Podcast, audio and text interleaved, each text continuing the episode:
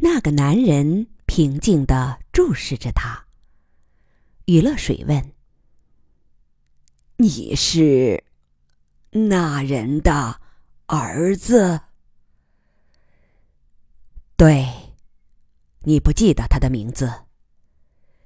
余乐水抱歉的说：“真对不起，我确实忘了。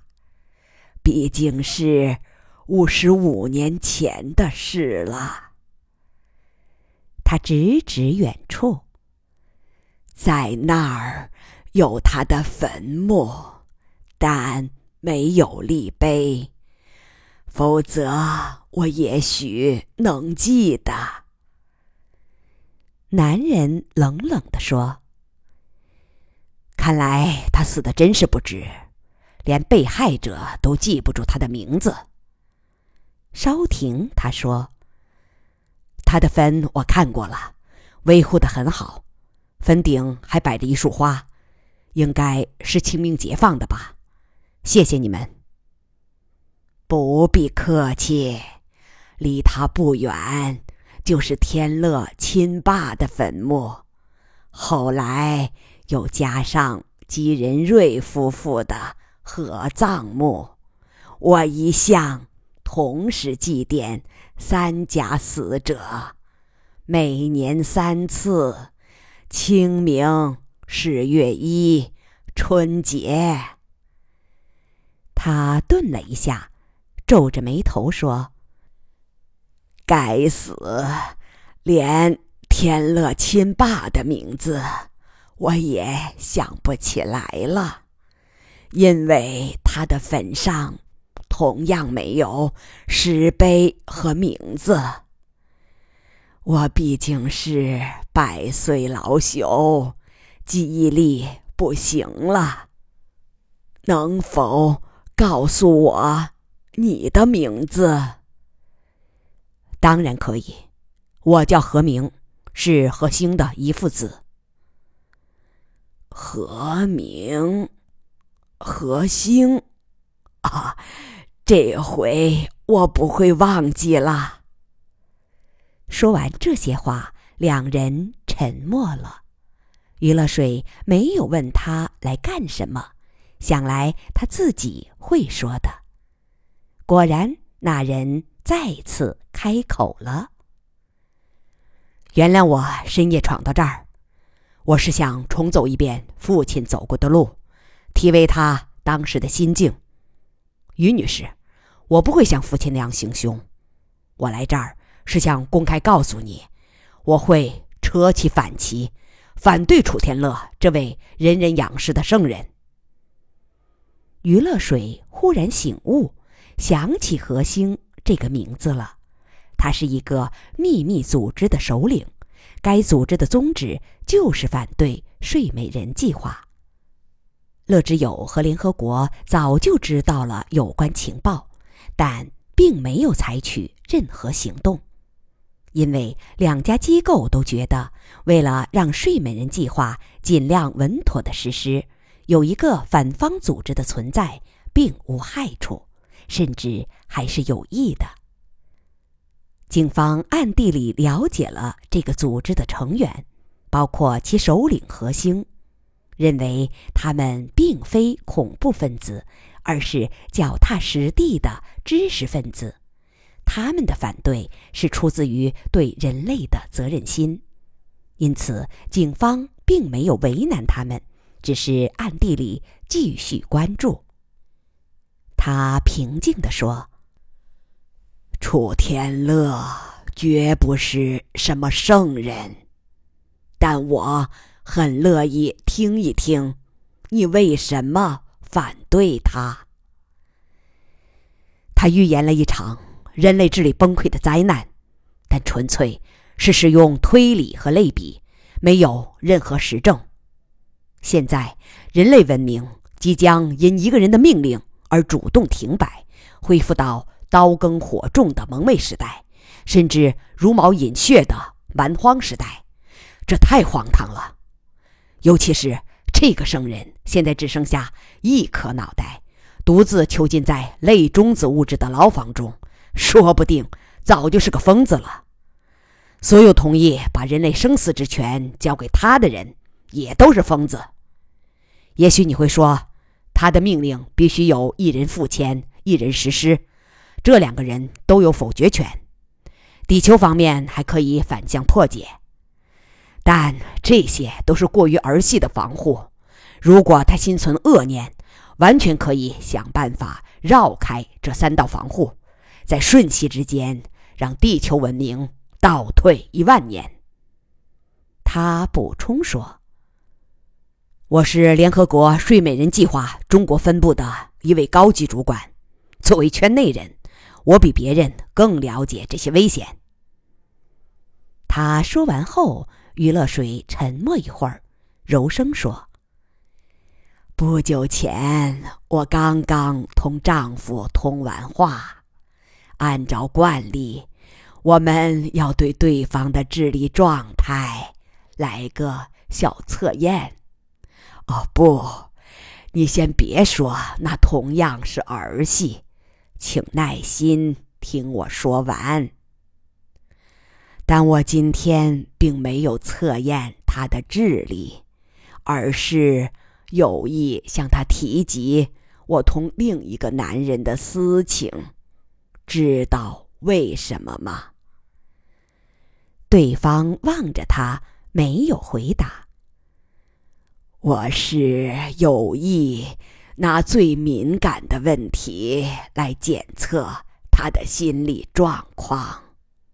我并不是说他已经有了什么危险的变化，不，截至目前什么都没有。但谨慎总是好的。你看，我和你有同样的担心，所以我们两个。不是敌对关系，而是同盟军。何明没有想到楚的恩爱妻子竟是这样的态度，一时倒愣住了。我们可以共同做这件事。考虑到我年事已高，余日无几。我打算现在就把重担托付给你。我刚刚写完回忆录《百年十倍》，详细记录了我俩的一生，这对了解他的性格为人应该大有裨益。我想把它交给你保管和使用。你可以以此建立一个精确的固定坐标系，来对比他的人格和行为有没有变化或偏差。你愿意接受吗？他转身从书桌上拿起了那本皮质封面的日记本。何明踌躇片刻后说。谢谢，我接受。余乐水的态度转为严肃。但你在做这件事时必须客观公正。坦率地说，从你刚才的言行中，我嗅到了一些偏激。那也许得自你父亲的遗传。我也嗅到了愤懑不平之气，那是因你父亲的悲剧而生发。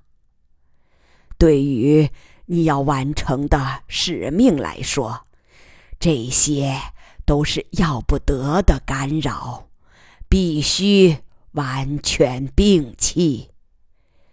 你能做到吗？何明想了想，坚决地说：“我能。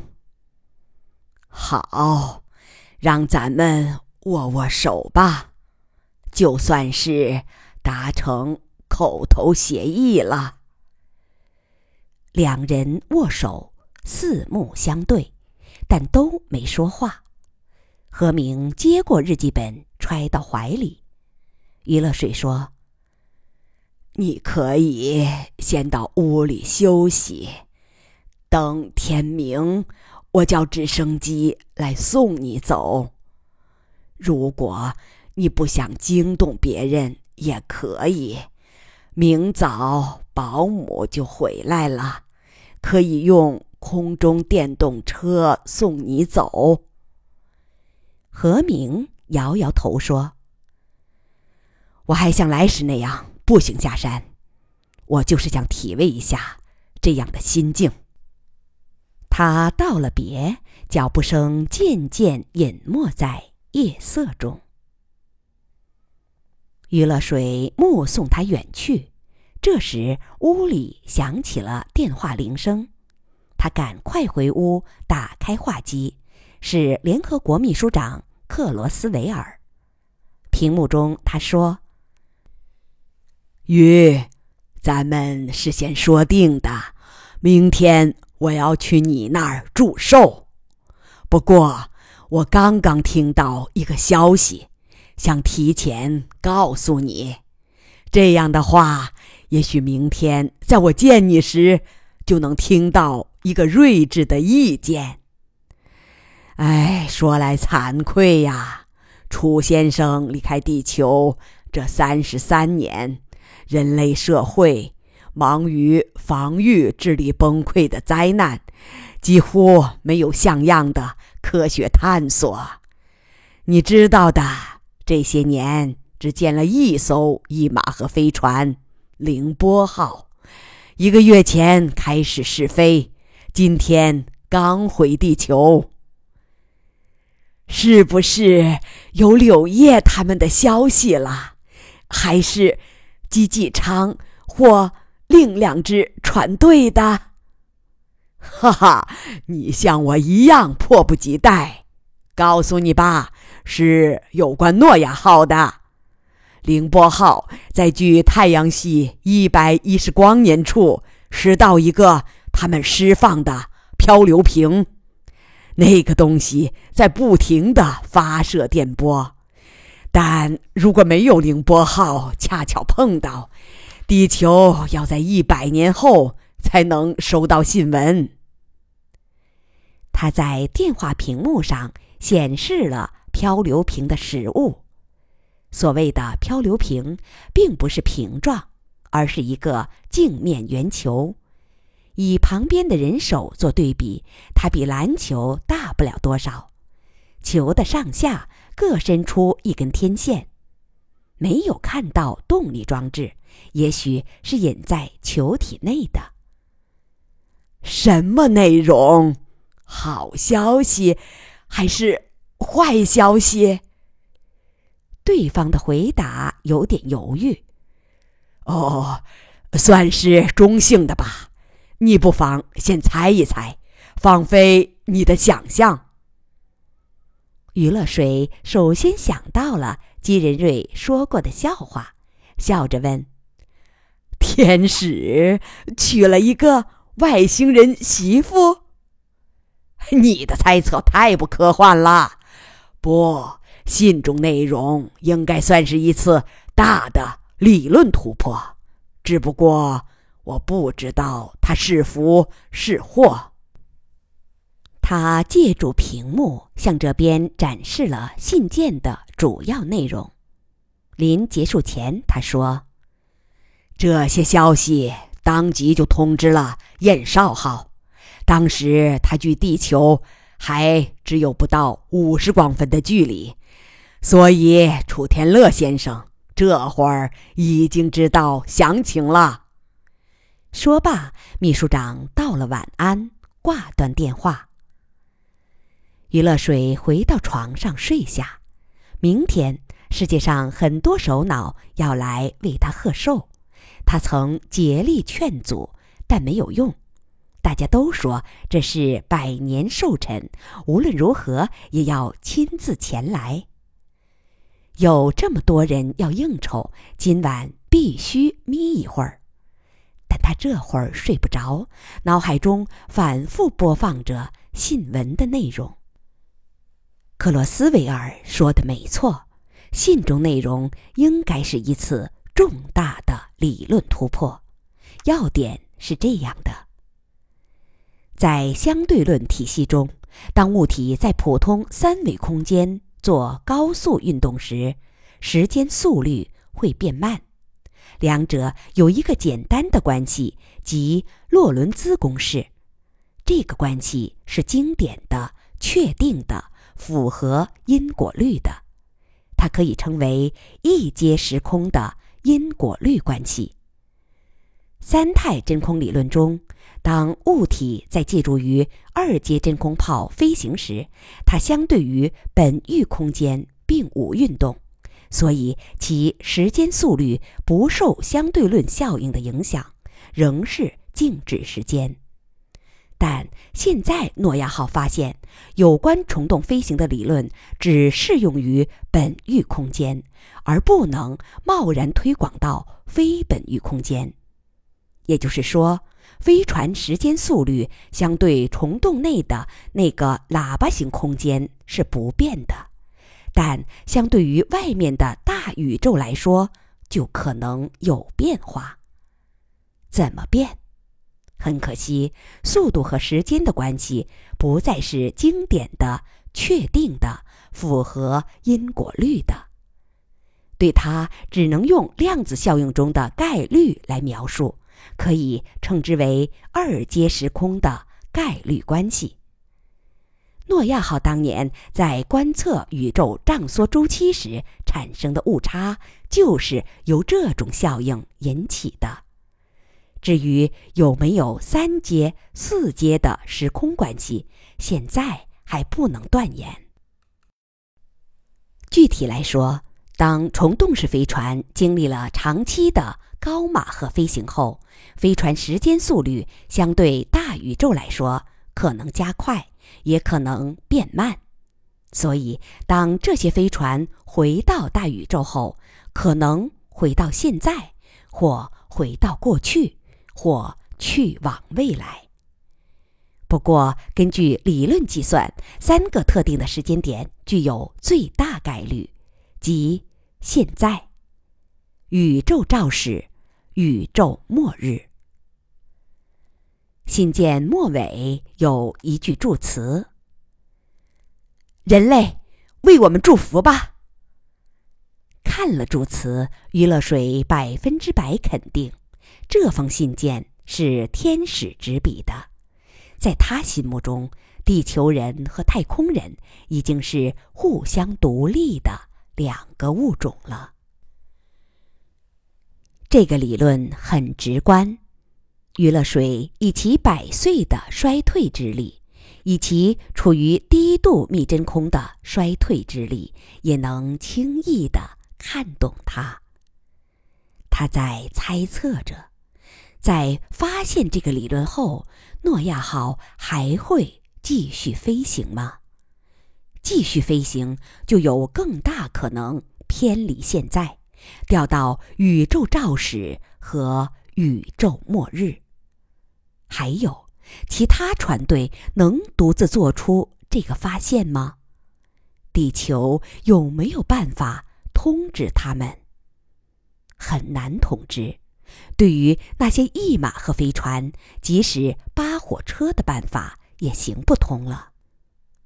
但是如果这些不知情者懵懵懂懂的一直飞行，那么由于他们的超高速度，他们的时空坐标更容易偏离中指，从而掉落到时间的开端或尽头。克洛斯维尔说明天想听到他睿智的意见，可惜他没有。但天乐可能有，他是理性大海上的弄潮儿，喜欢接受这样的挑战。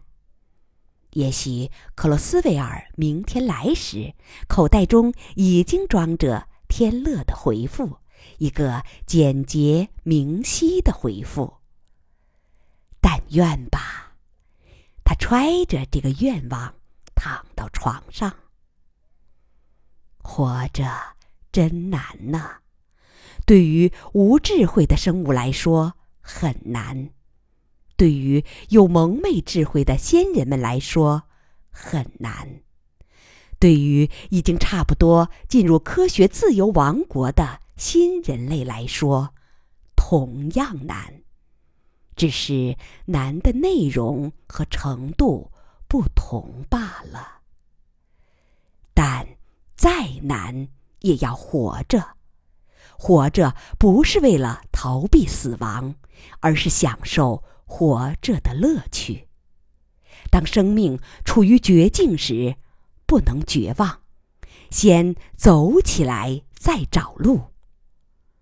余乐水在这些漫然思绪中，逐渐进入混沌状态。他看到面目狰狞的死神蹲伏在前边的山顶。他脚下的山峰有无数死尸堆成，但死神的神情沮丧、妒忌、惨然。他喃喃地说：“